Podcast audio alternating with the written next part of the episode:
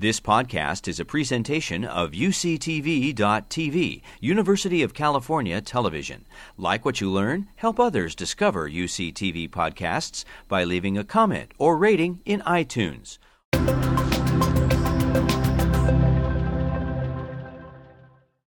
Hello, everyone. My name's Katharine Schmidtke, and uh, today I'm going to be talking to you about cloud scale interconnect architectures in the context of hardware and software co-design.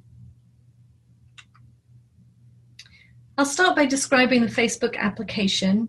I'll talk a little bit about AI and ML, and then I'll describe um, the relevance of software and hardware co-design, particularly for performance improvements, and then talk about network interconnects.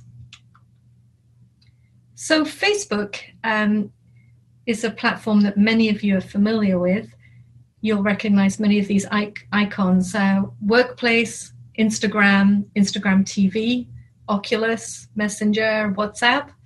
Uh, there's over 2.7 billion monthly active users using Facebook at the moment, and Facebook is the biggest social network um, worldwide.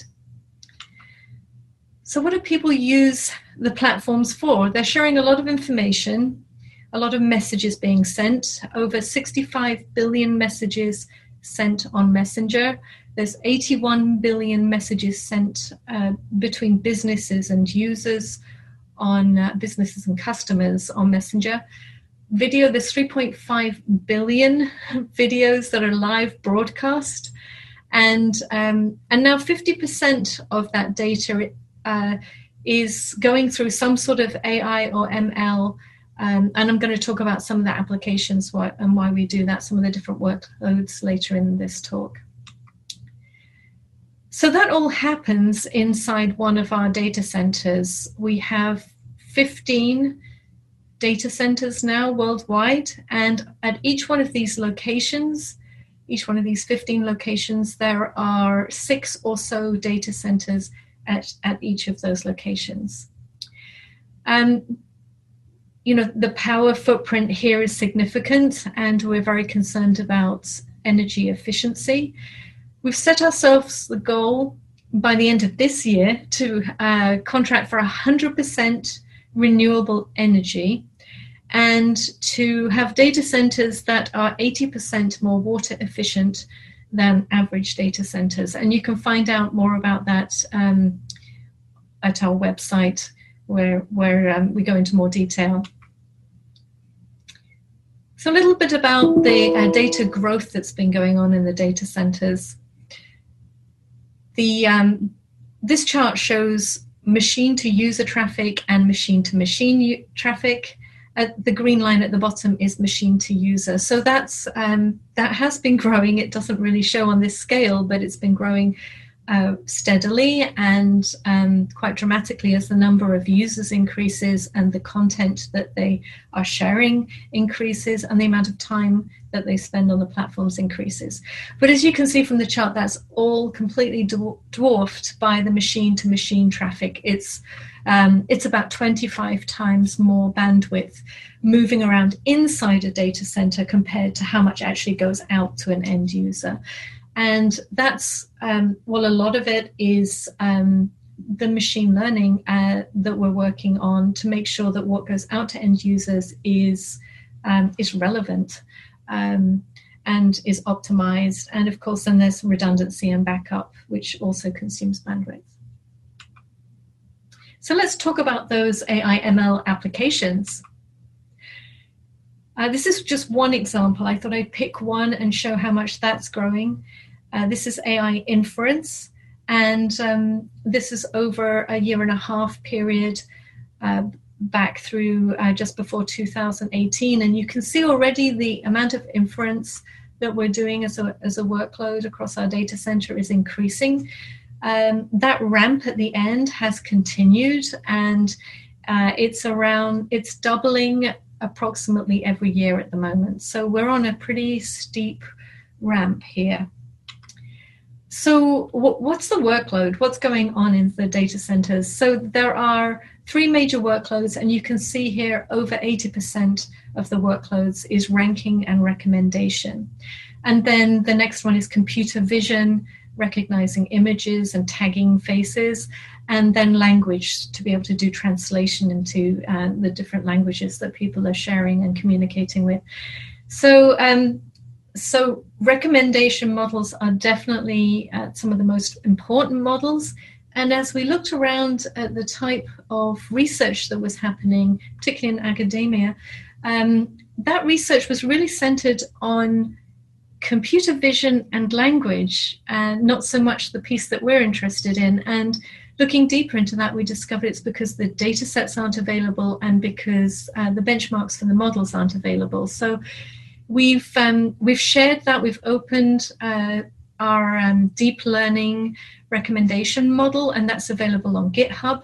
So um, we're trying to encourage research in in these areas and uh, and we're happy to um, to provide the tools to enable that. So this is a fairly typical machine learning flow. Um, so obviously it all starts with data, um, and the more data, the better. Uh, that improves the models and the results of the models, and then understanding the features. So what is it that you're you're trying to get out, and then it goes into a training cycle. So this is training and evaluation, training of the model, and then deployment where it goes out um, into the data center on, and um, that's where the inference happens, and so that's where the the more rep- repet- repetitive inference um, activities happening. And each one of these is growing in Facebook's data centers. The amount of data that's going into the pipeline is growing. Um, back in 2018, it was just 30% of the data that was being used. And then last year, it was 50%, and that's grown again since then. And um, the amount of training we're doing, that the activities there have grown. We've got more training engineers, we've got more workflows being trained.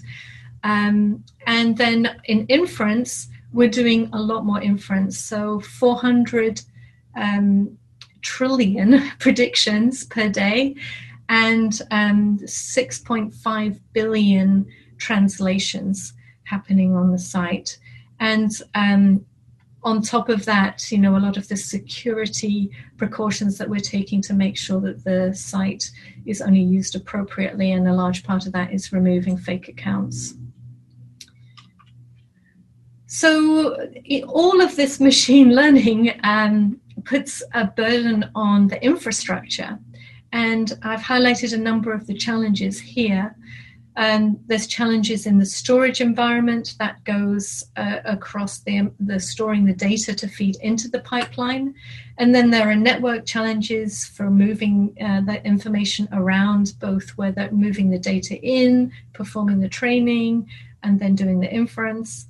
Um, and uh, obviously, the just compute processes, uh, acceleration of those models, and memory challenges to have all the right information close for the computations. So this is a lot of strain that goes on the network. And then add on to that the speed of innovation, how fast this is cha- changing and improving, and the, the sophistication level is increasing too. So this is another big design challenge for the team.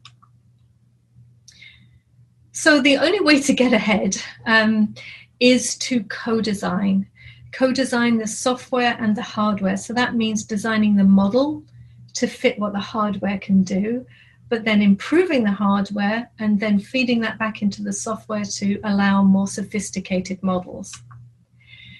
And to, so we've done that in a number of ways. Starting with the hardware, we've created very flexible hardware. And um, this is an example. This is our inference platform. We call this Yosemite. This is the second version of Yosemite, so Yosemite v2. And um, the architecture is, is quite simple, um, at least when you draw it in a diagram, um, but it allows us to address high compute and memory capacity with high bandwidth um, to move the data around and to to have the model move um, at a rapid pace. So there are multiple accelerators, and those are tightly coupled together with very high spec PCIe switch. Um, and this is something we can't build with a sim- single chip, so it gets put into a module uh, that allows us flexibility to configure that module in different ways. And this is something that we've open sourced into OCP. So this is a place for us to share the model, um, the modules that we've developed. Um, and then um, as part of the community, we've made sure that those modules accept um, accelerators from a number of different suppliers. So here I've listed some of the the suppliers that are active in this area. And it's a community driven approach. So these are um, all part of OCP and collaborating on this module.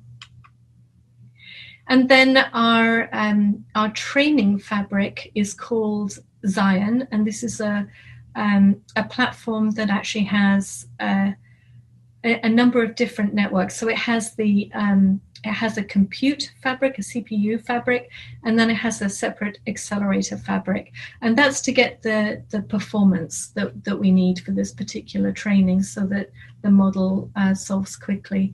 And um, this particular configuration, this Zion um, configuration, offers an aggregate of 100, um, hundreds of teraflops of um, of bfloat, bfloat 16, and very high capacity. It has terabytes of DDR for very large modules and hundreds of gigabytes of HBM, um, so that these parts of the model that need really fast access.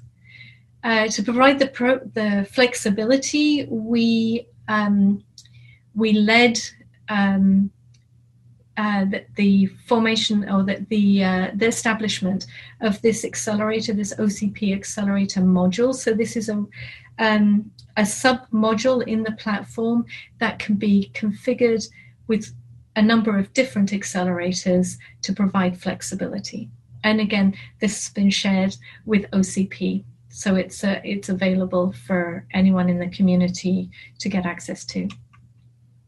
So I've talked a lot about community and sharing, um, and this is another opportunity to build community, to build an ecosystem, and that's in the area of chiplets.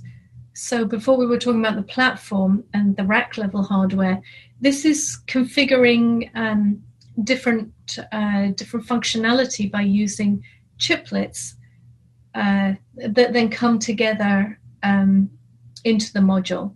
And this work is being uh, led through the ODSA. So there's a number of different activities going on at the ODSA at the moment in defining open die to die interfaces uh, so that each of these chiplets can communicate and are interchangeable. Reference designs, which are a starting point uh, for new designs, and uh, reference workflows. I mentioned, um, you know, we've we've uh, shared a number of different workflows and workloads as references. So these are um, allow reusable open practices. And then on the right right hand side of this chart, OCP. This is the modularity, the different modules that we're sharing, where these chiplets um, that they go onto these modules, and then these modules get built up into servers or server rack configuration. So um, this all allows us to integrate the best-in-class chiplets from, from multiple vendors through these open interfaces. And this brings me to network interfaces. So, not just chiplet interfaces, but on a much bigger scale. And you can see today I'm standing inside one of our data centers. This is the wonder of Zoom. And so this is looking across one of the uh, the data centers, and this is an aisle in um, in one of the main main switch points in a data center. So this is where the the um, the building uh, interconnects come together, and this is all cabled with fiber. Today, it's all single mode fiber, and these network interconnects also consume a lot of power. So I'm going to talk a little bit about those. Um, Earlier, I talked about how the bandwidth uh, is increasing over time.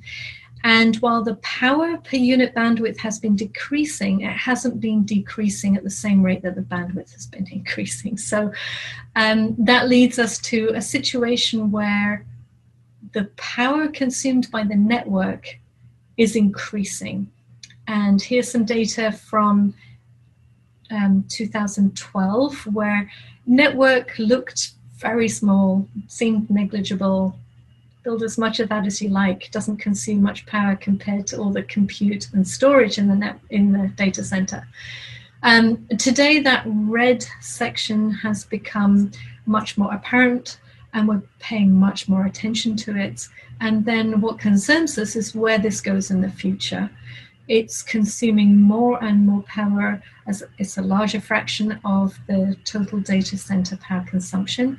And as I said before, we are trying to be very careful with the amount of energy that we consume and make sure that that's all renewable energy.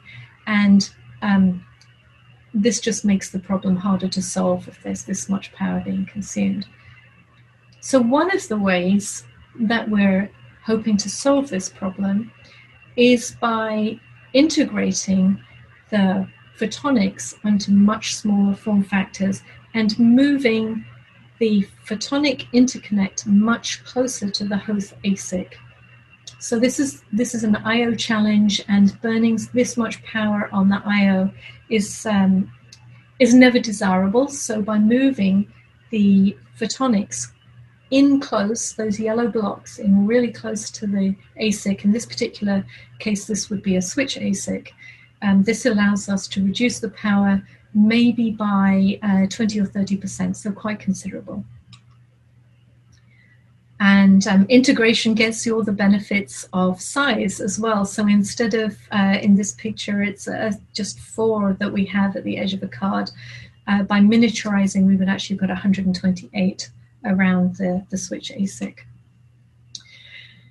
Um, so, uh, continuing on the theme of collaboration and um, and working together, this optical integration uh, we're exploring it in a couple of different forums. We've set up an industry forum working together with Microsoft. We've set up a joint design foundation and um, we've put the requirements as Facebook and Microsoft see them for this kind of technology up on um, on this site. This is the co-packaged optics website, and we've released uh, three documents already that outline the performance requirements for this technology. And then the other place that we're um, we're collaborating is on um, power efficient analog coherent interconnects. So these are longer reach interconnects for our network. And we're collaborating with Clint Schow at UCSB on uh, a program called Intrepid, and that's funded by ARPA-E as part of their ENLITENED program. So I'm sure you're going to hear more about that in this workshop today. Uh, so in conclusion, um, there's a number of uh, performance drivers that are each of them are accelerating, and we're in this catch up mode. And uh, balanced with that are the practical limitations around energy and energy consumption and all the different ways that we need to be more efficient with our use of energy. So, then, as solutions to that, I talked about co design as a way to improve performance and that feedback loop between hardware and software. I talked about chiplets as a way to get flexibility um, at the at the chip level and uh, collaboration as a way that I see it all comes together and that we build and share together and create a, um, an ecosystem that supports many different businesses. So that's all I had for you today. Thank you very much for your attention. And if you'd like to reach out and find out more about this work, please contact me um, at, at these locations. Thank you. You've been listening to a podcast by University of California Television. For more information about this program or UCTV, visit us online at uctv.tv.